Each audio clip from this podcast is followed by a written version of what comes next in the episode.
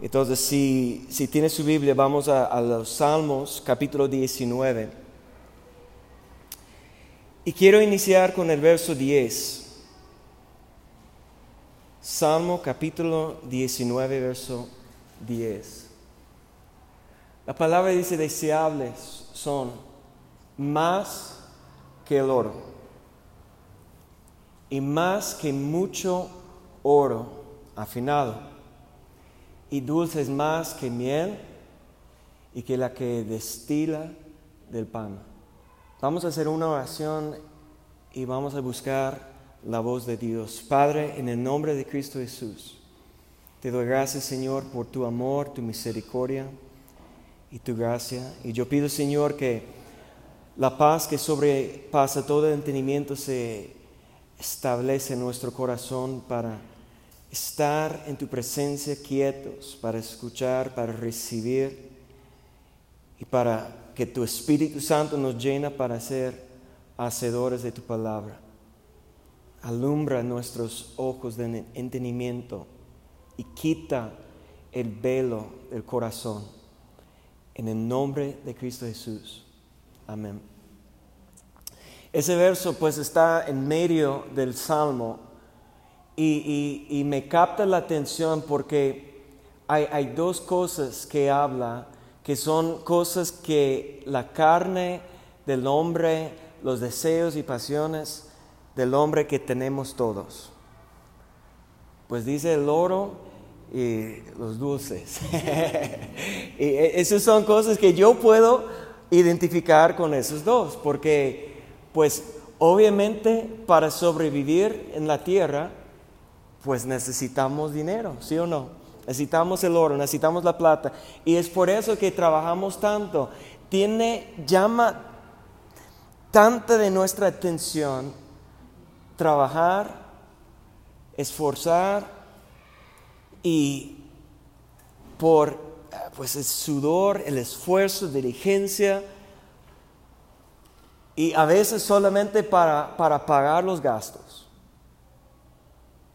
a veces solamente para alcanzar. Y estudiamos tantos años para trabajar tantos años y para enfocar más y, dedicar más tiempo de nuestra vida solamente para ganar el oro y plato para pagar los gastos. Y cuánto afán y preocupación y tristeza a veces o estrés o, todas las emociones están conectados a ganar un peso. Eh, es, es un deseo que tenemos, pero también es una necesidad, ¿sí o no? Es el sistema del mundo. Y pues todos tenemos deleites de la carne y pues yo soy mucho de, los dulces. Es una batalla que tengo, tengo que controlar, tener dominio propio para, para no... El, chocolate no me gusta, no, no tengo ningún deseo ni para el olor del chocolate. Cuando voy a galerías y subo la escalera, yo voy al otro lado para no pasar la tienda de chocolates o, no puedo respirar porque no me gusta el chocolate, no sé por qué, pero todo lo demás, hasta el miel, sí me encanta. Y son deseos carnales, son hasta que alguien puede decir, son necesidades. Pero ese verso dice que hay algo más deseable. Y realmente es difícil creer eso. Para la, mayoría de nosotros, la mayoría de la humanidad están tan enfocados en ganar un peso o, disfrutar la vida por... No, no, ¿No has visto eso que, que la gente cuando comience a, hablar de la comida, comienzan a, hacer ruidos con la... la, y eso es tan increíble, el control, el dominio de la carne solamente para escuchar una palabra o para pensar en una imagen, comenzamos a reaccionar. La, carne comienza a manifestar. Y cuando pensamos en, las deudas o los gastos o, pagar la renta y todo eso, puede comenzar a, sentir ansiedad o afán y preocupación, estrés. Y son reacciones de la carne, porque la carne, ese cuerpo natural tiene deseos, tiene necesidades. Y sabemos que, que queremos, la naturaleza humana, queremos disfrutar la vida. ¿Cómo se llama ese fin de semana? El buen fin. ¿Y qué están haciendo todo el mundo aquí en México este fin de semana? Están en las tiendas comprando. Ahora, yo creo que eso comenzó hace los, últimos años, ¿no? Y es, es una competencia con lo que se llama en Estados Unidos Black Friday, que es la próxima semana. Pero lo que es más interesante es que Black Friday en Estados Unidos es, un evento tan grande, de, pero sigue después de un día, una, una fiesta que tenemos en la cultura que el presidente Abraham Lincoln instituyó para, para dar gracias a Dios. Se llama el Día de Acción de Gracias. Imagínate las familias que tienen esa tradición y, tradición que viene por los últimos 150 años en Estados Unidos, esa fiesta, pensando en las bendiciones que tenemos y, y, como las provisiones que Dios dio a los que vinieran y, pasaron los primeros inviernos y, mucha gente está muriendo por los inviernos y, enfermedades y todo eso. Entonces el presidente decidió que como estamos sobreviviendo y estamos ya siendo bendecidos y todo eso, que, que dijo que vamos a tomar un día cada año, el último jueves del mes de noviembre, y vamos a dedicar un día que las familias van a sentar o van a reunir con los demás para dar gracias a Dios por las bendiciones que tenemos. Acción de gracias. Pero mira cómo hemos perdido la esencia de ese contentamiento que Nidia estaba hablando. Estar contento con lo que tenemos, estar agradecido, sino realmente en Estados Unidos los, jueves es un día para comer tanto. las mesas están llenas, llenas con la abundancia de la provisión que hay, que todas las, comidas ricas que, y, todo, y, mi mamá comienza a decir desde unas dos o tres semanas antes, ¿y qué quieres este año? ¿Qué quieres comer? Y, y todos oh, yo quiero, pues eso, pie de manzana pie de calabaza, y, o yo quiero todos los postres y, todas las comidas tan ricas que pues son parte de la tradición. Y, comenzamos a pensar semanas antes y preparando el menú y, comprando. y sentamos en la mesa y damos gracias por la provisión. Ahora ni puede esperar hasta viernes en la mañana yo recuerdo cuando yo estaba trabajando en, las tiendas hace muchos años, que, yo siempre el día de viernes tuve que llegar el viernes por fuerza como a las 5 de la mañana para abrir a las 6. Ahora las tiendas ya están abiertas el jueves como a las 7 de la noche. Y la gente están haciendo filas, están esperando, listos para pelear. Si alguien está, porque en Estados Unidos no puede, no puede cortar la fila. Tienes que esperar tu turno, tienes que tomar pues el número lo que sea, el sistema que tiene, pero tienes que respetar el sistema, tienes que esperar porque si no, te van a pelear. así. Y te van a atrapar, cuando abre las puertas, todos están empujando y, peleando para ganar, porque todo está remate y todo está en venta y todo está más barato y, hay ofertas especiales y, y todo enfocado en ganar, comprar, gastar más. Y supuestamente unas horas antes estamos dando gracias a Dios por sus provisiones, pero no estamos contentos. Entonces aquí en México ahora, una semana antes para la competencia, para ganar, para que la gente no esté cruzando la frontera para gastar allá en Estados Unidos, una semana antes ya están ofreciendo esas ofertas, porque ellos quieren una, una parte del pie, ¿no? sus ganancias. Está bien, hablando de negocio, pero ¿de qué habla? De nuestros deseos.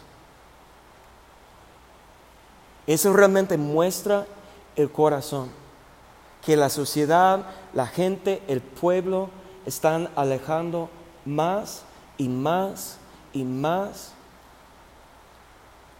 de lo que debemos desear, de lo que debemos estar buscando, de lo que realmente es más importante. Pero tengo oro. Entonces, si tengo el dinero, o peor, si tengo el crédito, eso es lo que en Estados Unidos, yo creo que no hay un país con más deuda que, los, Estados Unidos. Es una, una riqueza falsa. Es una apariencia solamente. Están proyectando una estatura que no tiene realmente. Y, a lo mejor aquí muchos están viendo las series en Netflix o lo que sea, y, y mire lo que tiene allá y nosotros necesitamos las mismas cosas. Y entonces estamos aquí en México siguiendo el ejemplo, proyectando una imagen que no es real. Son las empresas que, te dan el plástico que, están, que tienen todo el dinero, que están ganando, están haciendo esclavos a la gente por la deuda. Pero la gente quiere más cosas. No, no tenemos contentimiento con lo que es más deseable, sino realmente estamos buscando las mismas cosas que el mundo está buscando. Y, nosotros necesitamos pensar diferente, nosotros debemos ser diferentes, nosotros debemos tener otro testimonio, tenemos, debemos tener otra manera de vivir. Pero para vivir en otra manera necesitamos tener diferentes deseos. Escúcheme bien, como pasamos nuestro tiempo es el verdadero reflejo de lo que importa más en nuestra vida.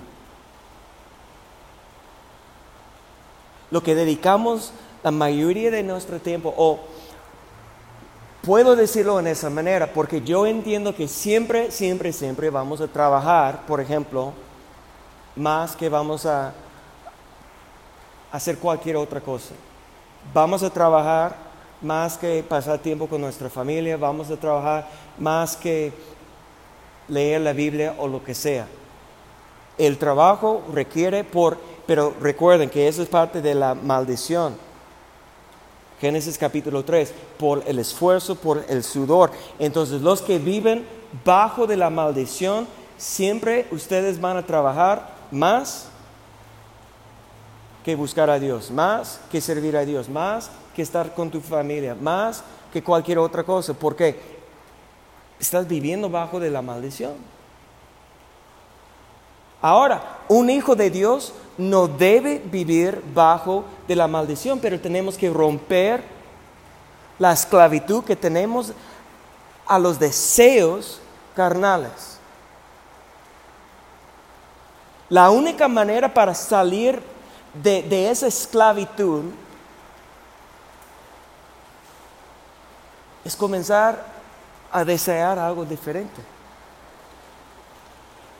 Es por eso que estamos iniciando con verso 10. Deseables más que el oro, que el miel. ¿Qué cosas? Que, que, por el salmista que está escribiendo bajo la inspiración del Espíritu Santo, para él, ¿qué es más deseable que el oro?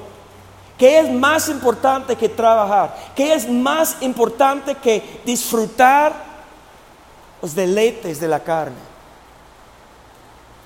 Agradecer los deleites de nuestra carne. ¿Qué es más deseable?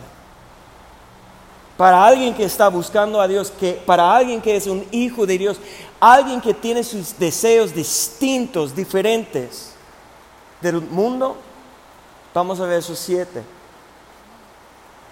Porque cada cosa que, que Dios va a revelar a través de la palabra tiene una recompensa. Miren lo que dice verso 7. La ley de Jehová es perfecta que convierte el alma. El testimonio de Jehová es fiel que hace sabio al sencillo. Vamos a leer los versos 8. Los mandamientos de Jehová son rectos, que alegran el corazón. El precepto de Jehová es puro, que alumbra los ojos. El temor de Jehová es limpio, que permanece para siempre. Los juicios de Jehová son verdad y todos justos. Verso 10 dice, deseables son más que el oro. Entonces, leyendo esos versos, desde verso 7 hasta verso 9, yo veo tres cosas, tres cosas que debemos desear más que el oro o las placeres carnales. Tres cosas. La primera cosa en, los versos tiene varias frases, varias descripciones, pero dice la ley, dice los mandamientos, dice el testimonio. Todo eso de qué habla? La palabra de Dios, el verbo de Dios. Jesús declaró que mis palabras son qué? Espíritu y vida. La única cosa que puede convertir nuestros deseos, cambiar nuestros deseos, ¿qué es?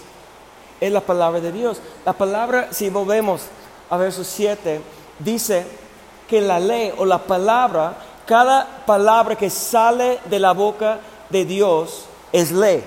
Cada palabra que sale de la boca de Dios es un mandamiento. Porque Él es el creador, es el Señor, es el dueño de todo. Entonces cuando es, es el rey del mundo, del universo, no solamente del mundo, sino del universo, de toda la creación, es el rey. Entonces el rey, cada palabra que sale de su boca es ley, son mandamientos, son cosas que debemos aceptar y obedecer si queremos la bendición. ¿Qué es la bendición? La bendición, escúcheme bien, ven decir, bien decir. Una bendición es decir o declarar bien algo bueno sobre alguien. Y cuando dice el testimonio, ¿Qué es un testimonio? Cuando hay un testigo, cuando alguien está viendo un evento o una persona y está testificando de lo que él se ve. Entonces, el testimonio de Jehová es lo que nosotros debemos estar preocupados por el testimonio que tenemos con Dios. Y si tenemos la bendición, eso quiere decir que el testimonio que Dios está dando de nosotros es bueno. Está hablando bien de nosotros. Mira mi hijo, me está obedeciendo, mira mi hijo, está siguiendo mi palabra, mira mi hijo. Ahora, cuando Él está hablando bien, eso abre el, fuente, la fuente de la bendición, para, las bendiciones para fluir, para llegar a nuestra vida. El testimonio. Pero todo eso habla de la palabra de Dios. Entonces, ¿cuál es la primera recompensa o actividad de la palabra de Dios en nuestra vida? Mire lo que dice. La ley, la palabra de Jehová es perfecta. ¿Y qué hace? Convierta el alma.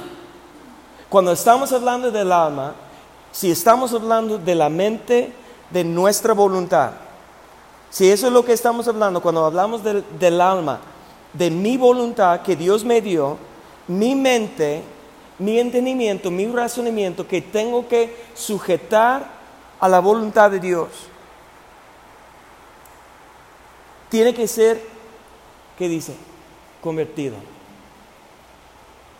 O otra palabra, transformada. La forma que pensamos muestra nuestros deseos. O determina, mejor dicho, determina nuestros deseos, nuestros pensamientos. ¿Sí o no? Nuestros pensamientos van a determinar nuestros deseos. Y si siempre estamos viendo las novelas o las series y estamos comparando nuestra vida con una fantasía, ¿qué vamos a desear?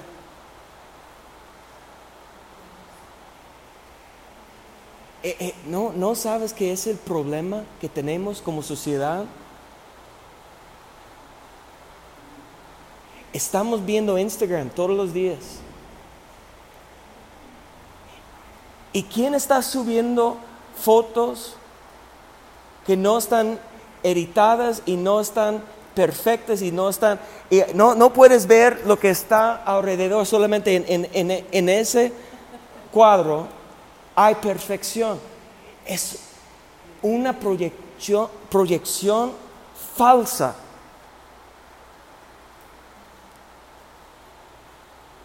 Y no ves los pleitos atrás de las fotos.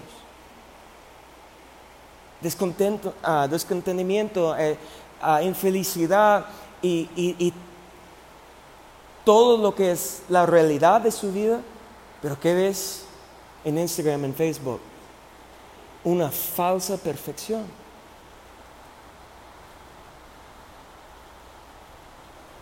¿Sabes qué? Estoy, eh, eh, yo no quiero jugar esos juegos. Yo no quiero presentar una imagen falsa que la gente piense, nah, David tiene una vida perfecta.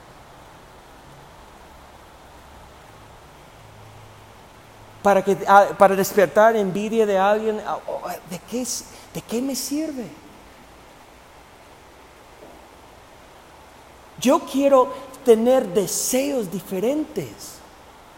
Yo quiero que algo está convirtiendo mis deseos, cambiando mis deseos, transformando mi vida para que lo que las cosas que yo estoy viviendo para son cosas de Dios que los pensamientos y los deseos que tengo es para cumplir la voluntad de Dios, no para mostrar una falsa imagen al mundo para que la gente, ah, qué chido, wow, qué asombroso su vida, lo que yo no, a, no me importa. Pero son tan importantes a estas generaciones que la gente está viviendo deprimidos. Hasta que gente quitando su propia vida porque pues yo nunca voy a tener esa felicidad por una falsa imagen que estamos proyectando. Y no solamente son en las personas, yo veo eso en cada iglesia también están proyectando esas imágenes perfectas que... Y nosotros estamos como en competencia o, comparando nuestras vidas con lo que es una imagen falsa. Pero ¿qué es lo que puede convertir el alma? La ley. Pero mira, vamos a Romanos capítulo 12, verso 2. A- a- la palabra de Dios habla mucho de eso, pero dice que no os conforméis a este siglo. En otras palabras, no, no debemos tomar la forma de este siglo, como están pensando, y los deseos de este siglo, sino debemos se- se- se- seamos transformados por medio de la renovación de nuestro entendimiento. Necesitamos algo que puede renovar o cambiar nuestro entendimiento, nuestra mente, nuestra alma para pensar diferente.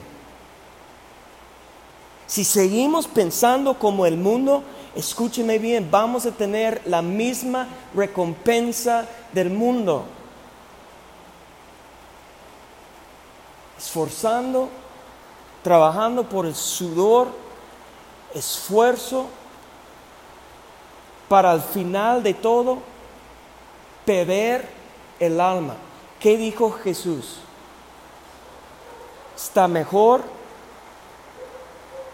perder su vida ahora para ganar que la vida eterna, sino si buscas tu vida aquí, vas a perder la vida eterna, vas a perder su alma. Entonces, ¿para qué estás trabajando? Hoy. Y cuando digo hoy, a lo mejor tienes 40 años o 50 años aquí en la tierra. En comparación de la eternidad, ¿cuántos? cuán- Nada. Nada. Pero estamos tomando la forma de este mundo. Estamos viviendo con los mismos deseos, pero solamente hay algo que tiene que renovar nuestro entendimiento. ¿Qué es lo que puede convertir el alma, nuestro en- entendimiento?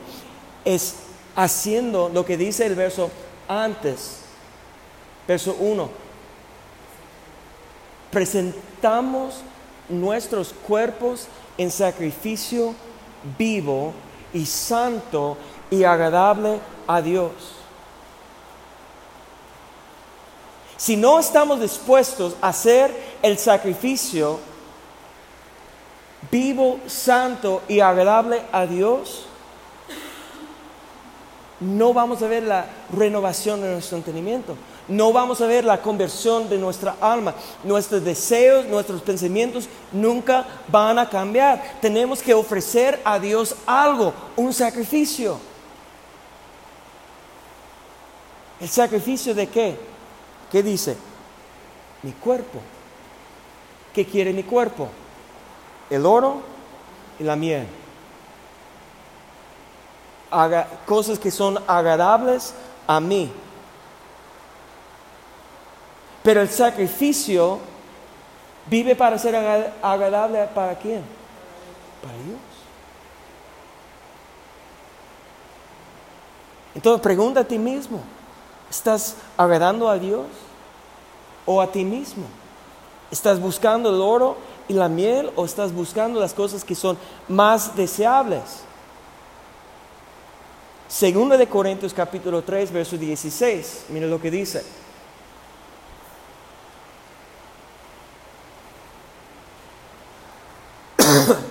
Pero cuando se con- convierten al Señor, el velo se quitará. ¿Cuál es lo que va a convertir el alma?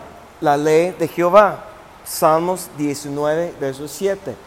Y cuando se convirtieron al Señor, el velo se quitará. Verso 3.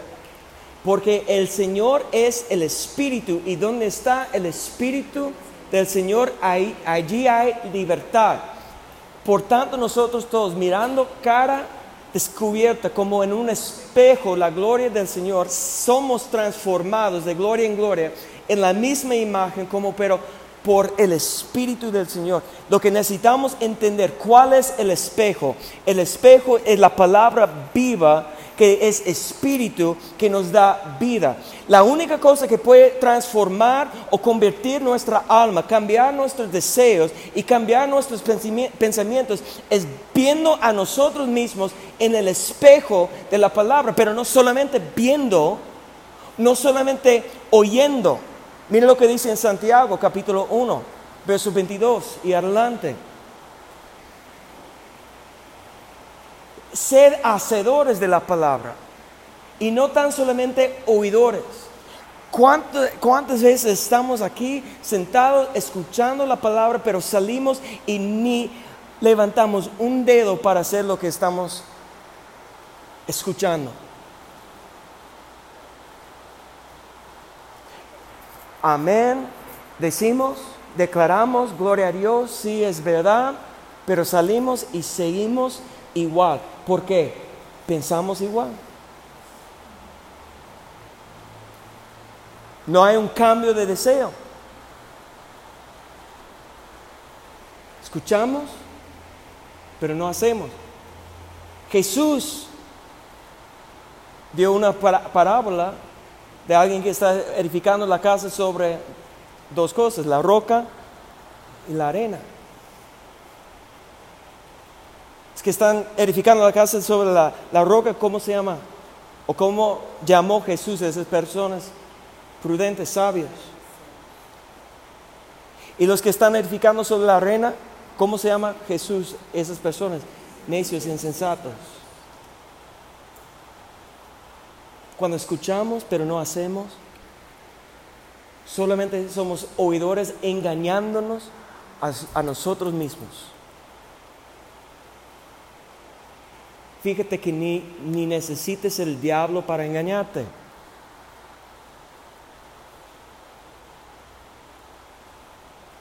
Ni necesites el enemigo hablando en su oído, solamente tienes que olvidar de la palabra el día de hoy y sigues pensando y viviendo conforme los deseos de este mundo, estás engañando a ti mismo.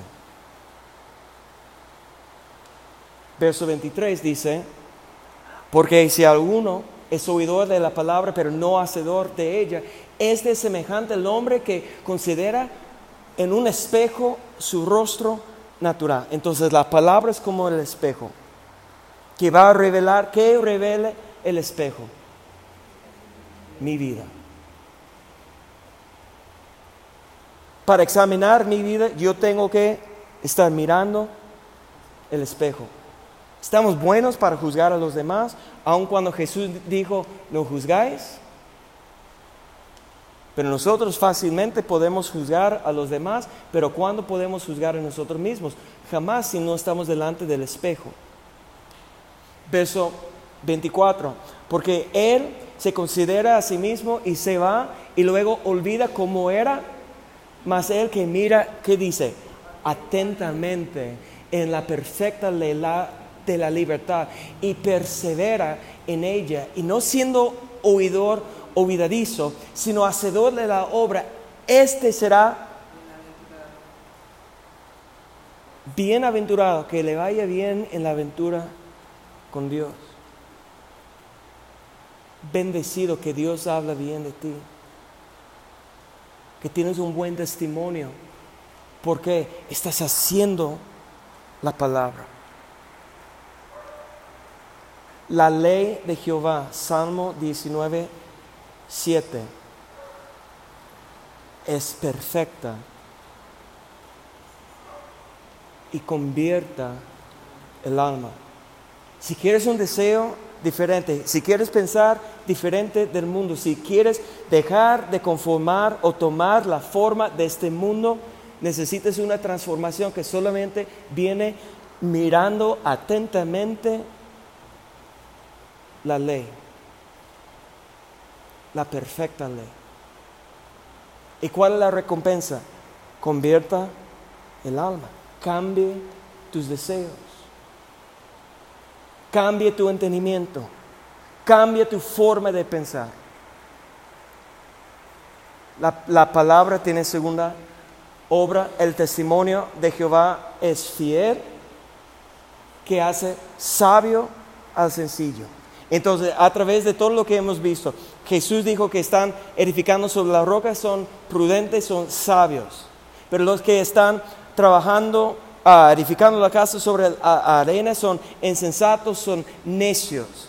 ¿Qué es lo que puede convertir algo de alguien sencillo, insensato, necio, para ser sabio y prudente? ¿Qué dice? El testimonio, la palabra de Dios.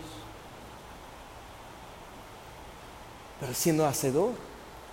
Jesús declaró, el que eh, oye mi palabra y hace es prudente. El que oye mi palabra y no las hace, insensato. La única diferencia entre los dos, los dos escucharon la palabra, sí o no, sí. Pero uno es hacedor y otro olvida. Entonces la segunda obra de la palabra de Dios es que nos lleva a la sabiduría, ser sabios, prudentes.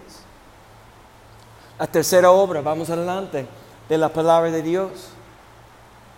Los mandamientos de Jehová son rectos que alegran el corazón. Si hay tristeza y, y si hay infelicidad, si hay todas esas emociones contrarias de, del gozo y alegría del Señor, ¿cuál es el problema? El problema simplemente es que estamos pensando más en los, en los problemas y las circunstancias de nuestra vida, lo que está pasando alrededor de aquí en el plan tierra, en vez de alzar nuestros ojos y pensar en las cosas que están arriba y no debajo. En este mundo tendrás aflicción, pero cuando levantamos nuestros ojos al Señor, cuando cambiamos la perspectiva y cuando elevamos nuestro espíritu para estar en la presencia de Dios, en su presencia hay plenitud de gozo. Entonces, si estamos haciendo lo que debemos hacer,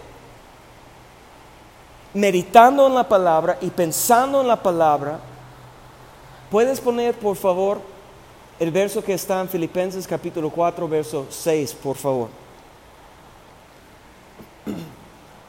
Por nada estéis afanosos. Cuando dice por nada, ¿de qué habla? ni el trabajo, ni la familia, ni la renta, ni nada. Sino sean conocidas vuestras peticiones delante de Dios en toda oración y ruego con acción de gracias. Y la paz de Dios que sobrepasa todo entendimiento guardará vuestro corazón y vuestros pensamientos en Cristo Jesús. Tenemos que guardar nuestros pensamientos. Nosotros tenemos que decidir lo que vamos a pensar, en lo que vamos a enfocar. Tenemos que guardar nuestros pensamientos. ¿Cómo? Verso 8. Por lo demás, hermanos, todo lo que es verdadero, honesto, justo, puro, amable, de buen nombre, si hay virtud alguna, si alguno, algo digno de alabanza, en esto pensar. Es una decisión. E, es, lo mismo que Pablo enseñó en 2 de Corintios capítulo 10, verso 5. Y, si anota nada más las citas, porque es la palabra de Dios que va a convertir su alma. Es la palabra de Dios que nos va a dar alegría. Es la palabra de Dios que va a transformar nuestras vidas. Amén. Apunta nada más las citas. Dice, derribando argumentos y toda altivez que se levanta contra el conocimiento de Dios, llevando cautivo todo pensamiento a la obediencia a Cristo. ¿Dónde está la batalla? En tu mente. ¿En dónde está el enemigo despertando la, tentación? En la mente. ¿En dónde está el enemigo metiendo esos pensamientos contrarios de, la muerte o del fracaso o, lo que sea? Todo. ¿En dónde está? ¿Y qué tenemos que hacer? los pensamientos son ya los enemigos disfrazados y nosotros tenemos que tomar cautivo cada pensamiento y llevar cada pienso, pensamiento hasta a? A obediencia a Cristo. Esa es la verdadera guerra que tenemos que hacer todos los días. ¿En qué vamos a pensar? Va a determinar la alegría y el gozo en nuestra vida. Salmo 19.8.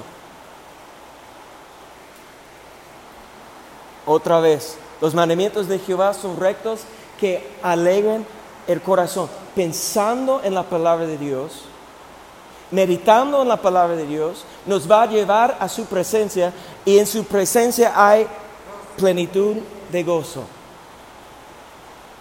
Si necesitas gozo, alegría, felicidad, ¿En dónde necesitas ir?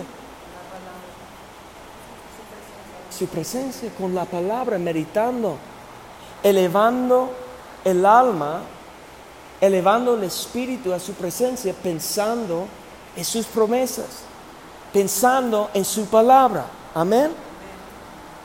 Hay alegría por medio de la palabra. Es la tercera recompensa. Cuarto, vamos adelante. El precepto de Jehová es puro que alumbra los ojos.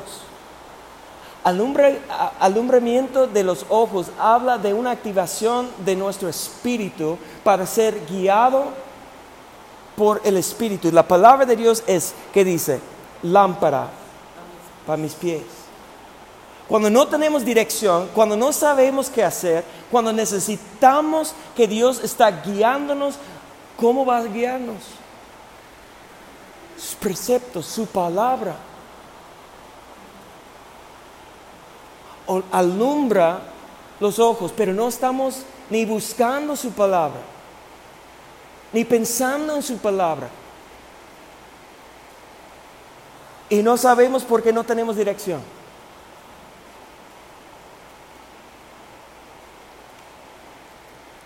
Qué duro. Qué tontos. ¿Cuál es la recompensa? Alumbramiento de, de los, los ojos, que Dios está alumbrando, eh, Dios está despertando el Espíritu, Dios está guiándonos por su fuego. Pero todo es a través de la palabra. Entonces la primera cosa que necesitamos es la palabra de Dios. ¿Cuál es la segunda? Verso 9 dice, el temor de Jehová es limpio. Ahora, el temor de Jehová sabemos es una activación del Espíritu Santo en nuestras vidas. Espíritu de Jehová, espíritu de sabiduría, inteligencia, espíritu de, consejo y de poder, espíritu de conocimiento y del temor de Jehová. ¿Y qué es el temor de Jehová? Miren lo que dice en, Proverbios, capítulo 9, verso 10. ¿Qué hace el temor? Dice, el temor de Jehová es el principio de sabiduría. Ahora, sabemos que la palabra que convierte el alma es la palabra que hace sabio el sencillo, pero a través de qué? Una activación del Espíritu de Jehová en nosotros ¿Qué hace el Espíritu de Jehová? Vamos a capítulo 8, verso 13. ¿Qué hace el Espíritu de Jehová? El temor de Jehová es aborrecer el mal, la soberbia y la arrogancia, el mal camino y la boca perversa aborrezco. Cuando hay una activación del temor de Jehová en alguien, ya comienza a aborrecer el mal. Ya no quiere vivir. ¿Qué es la soberbia? Arrogancia. Pensar que lo que estoy haciendo es lo correcto, que mi camino, todos los caminos del hombre son rectos en, en su propia opinión. opinión. Soberbia, arrogancia. Pensar que lo que estoy haciendo está bien, aun cuando no estoy meditando la palabra, aun cuando no estoy dando la prioridad a Dios, pero yo tengo la razón. Y Dios bendice mi trabajo, Dios bendice mis planes, Dios bendice lo que yo quiero. ¿Cómo se llama eso? Soberbia, arrogancia. Pero ¿qué hace el temor de Jehová? Me revele a mí mi soberbia, mi arrogancia para salir del mal camino. ¿Cuál es el mal camino? Mi camino. ¿Cuál es el buen camino? De la perfección de Dios, de Cristo. ¿Qué hace el temor de Jehová? Capítulo 3, verso 7 de Proverbios. No seas sabio en tu propia opinión. Teme a Jehová y ¿qué dice? Apártate del mal. Entonces, cuando nosotros comenzamos a meditar en la palabra de Dios, puede activar el temor de Jehová. ¿Y qué hace el temor de Jehová? Nos hace apartar del mal, separarnos del mal. Comenzamos a vivir en otra manera. Entonces necesitamos la palabra y necesitamos, la segunda cosa, el temor de Jehová. ¿Cuál es la tercera cosa que necesitamos? Volvemos, Salmos 19. Ahora verso 9. Dice, el temor de Jehová es limpio, permanece para siempre. Y los juicios de Jehová son verdad, todos justos. Ahora, en la palabra de Dios, en el Nuevo Testamento, ¿qué enseñó Jesús? ¿Cuál es una de las funciones del Espíritu Santo? Miren lo que dice. Están en Juan capítulo 16. Dice, se me fue el verso. Verso 7 y 8. 7 adelante. Dice, pero yo os digo la verdad, os conviene que yo me vaya, porque si no me fuera, el consolador o el Espíritu Santo no vendría a vosotros, mas si me fuere, os lo enviaré. Es la promesa del Espíritu Santo. Y cuando el Espíritu Santo venga, convencerá al mundo de tres cosas, del pecado, de justicia y de qué? De juicio. El Espíritu Santo está trayendo una convicción, convencernos de tres cosas, pecado, de justicia y del juicio. Del pecado, ¿por qué? Miren lo que dice Jesús. Por cuanto no creen en mí. Realmente la raíz del todo pecado es qué? Incredulidad. Eso es lo que cuando alguien cree que Jesús es el Hijo de Dios que murió y resucitó, cuando alguien tiene fe, ya puede ser rescatado o salvado de su pecado. Pero necesitamos que el Espíritu Santo está convenciendo, trayendo una convicción del pecado. Necesitamos el Espíritu Santo, verso 10, que nos da convencimiento de justicia por cuanto voy al Padre. ¿Qué es la justicia? Es lo que necesitamos por la fe, que, que Dios nos hace rectos delante de Dios. Está justificándonos por la sangre preciosa de Cristo. Está limpiándonos. Pero necesitamos ser convencidos que es necesario vivir justo. Después de ser salvo, necesitamos vivir justo. Entonces, esa es la tercera obra del Espíritu Santo, convencernos del juicio. ¿Qué dice verso 11? El juicio por cuanto el príncipe de este mundo ha sido ya juzgado. Entonces, ¿qué está diciendo? Que ya juzgó Dios el príncipe de este mundo. ¿Quién es? Nuestro enemigo, Satanás, el diablo, nuestro adversario. Pero si Dios era fiel y justo para juzgar a él, también el Espíritu Santo tiene que convencer a nosotros que Dios, Pedro, el apóstol Pedro dice en esa manera, que Dios juzgará los vivos y los santos.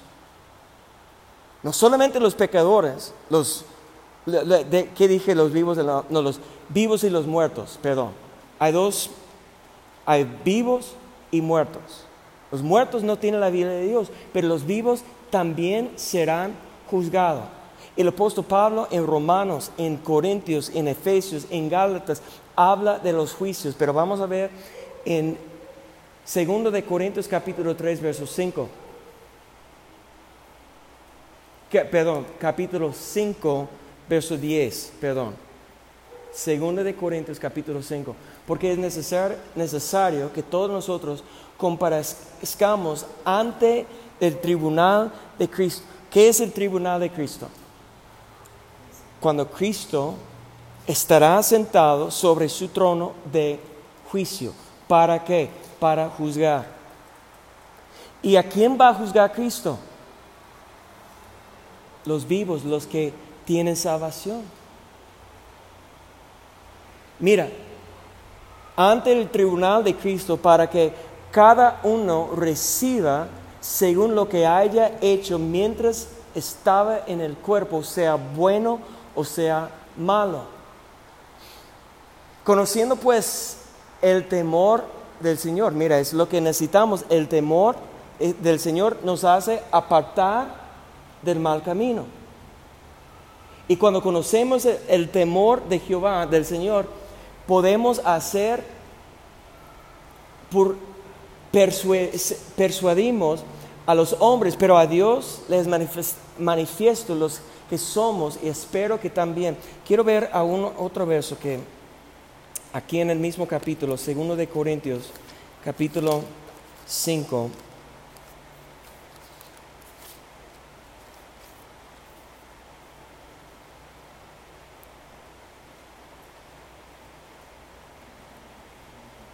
Verso, verso 8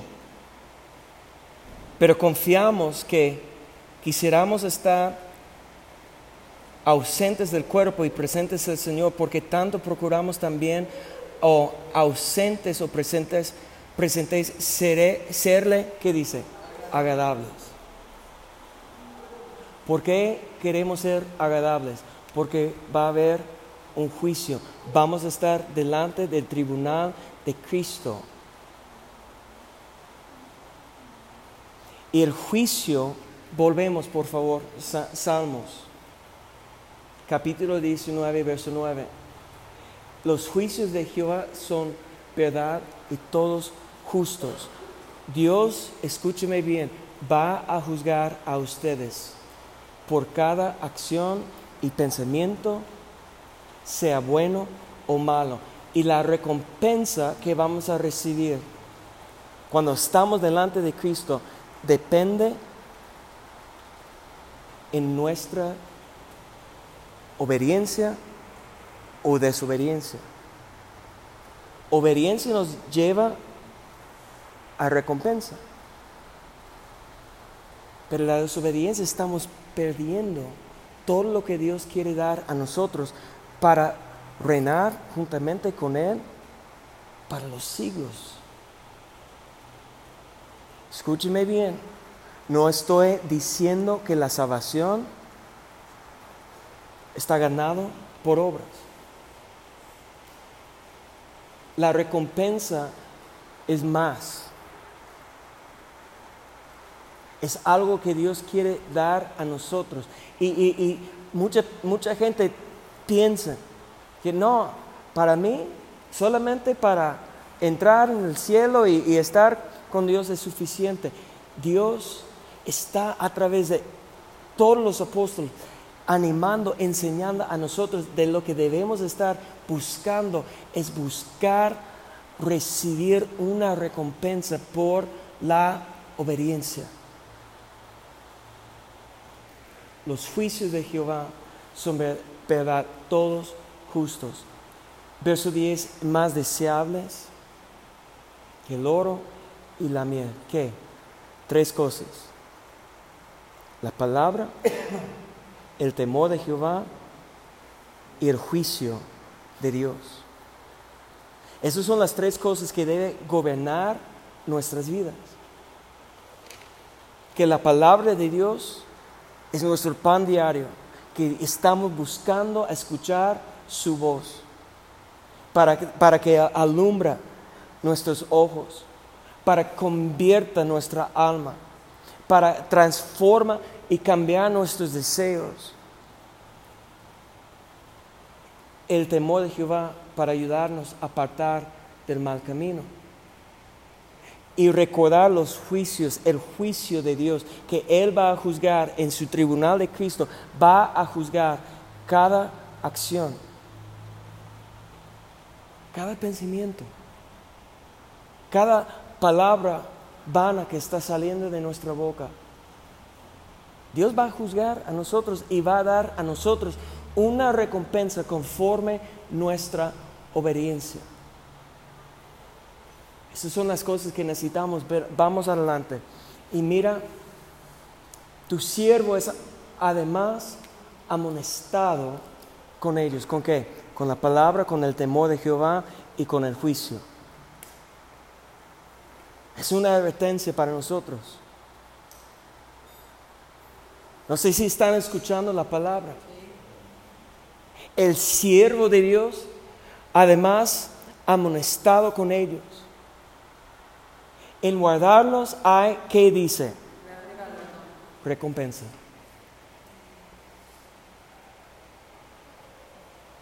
Hay una recompensa solamente en guardar la palabra, en ser hacedor de la palabra. No para escuchar, saliendo olvidando todo lo que hemos escuchado, sino para poner en práctica la palabra. Hay grande galardón. Verso 12. ¿Y quién podrá entender sus propios errores? ¿Quién? Solamente que está delante del espejo de la palabra examinando su vida. Que no está juzgando a los demás, no está opinando de los demás, sino está delante de Dios en el lugar secreto, viendo el espejo, reflejando mi vida, mis acciones, mis pensamientos, mis intenciones. ¿Quién podrá entender sus propios errores? Aquel que está usando la ley y los testimonios todo lo que sale de la boca de Dios. Nuestra oración, líbreme de los que me son ocultos, mis errores que están escondidos, mis errores que, que no he confesado, mis errores que no, no quiero reconocer. Líbreme. Porque ahora estoy delante del espejo. Ahora me ve a mí mismo como Dios me ve. Como Dios me está viendo verso 13. preserva, preserva también a tu siervo de las soberbias, que no se enseñoreen de mí, entonces seré íntegro y estaré limpio. ¿De qué dice? Escúcheme bien, cuando no somos hacedores de la palabra de Dios, estamos en una gran rebelión. El primer rey de Israel cumplió 99% del mandamiento de Dios. Pero el profeta llegó y dijo que la desobediencia es como que hechicería. Dios no quiere el sacrificio. ¿Qué quiere Dios? La obediencia. Nah, pero no sabes cuánto estoy dando, o no sabes esto, o no sabes esto. ¿Qué quiere Dios? Obediencia. Nada más. Pues obviamente eso es todo. Pero cuando no estamos obedeciendo a Dios, que eso no se llama error. ¿Qué dice la palabra? Se llama gran rebelión. Pero si no tomamos tiempo para estar delante del espejo examinando nuestro camino, jamás Dios puede revelar la rebelión que tenemos en nuestro corazón. Entonces termina el Salmo, verso 14. Sean gratos los dichos de mi boca y la meditación de mi corazón delante de ti, oh Jehová, roca mía y redentor mío.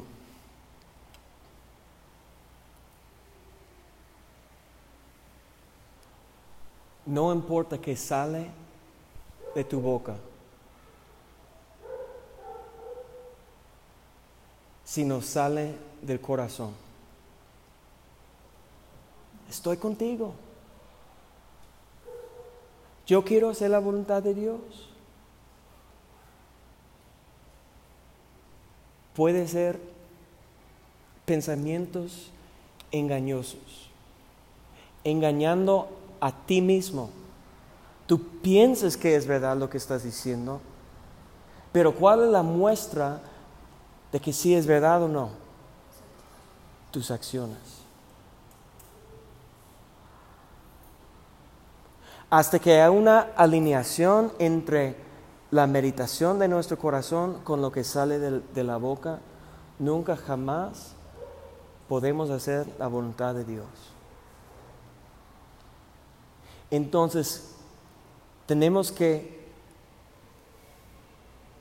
enfocar en la meditación del corazón para que lo que sale de mi boca no son pensamientos engañosos, sino es la verdad. Jehová, roca mía y redentor mío.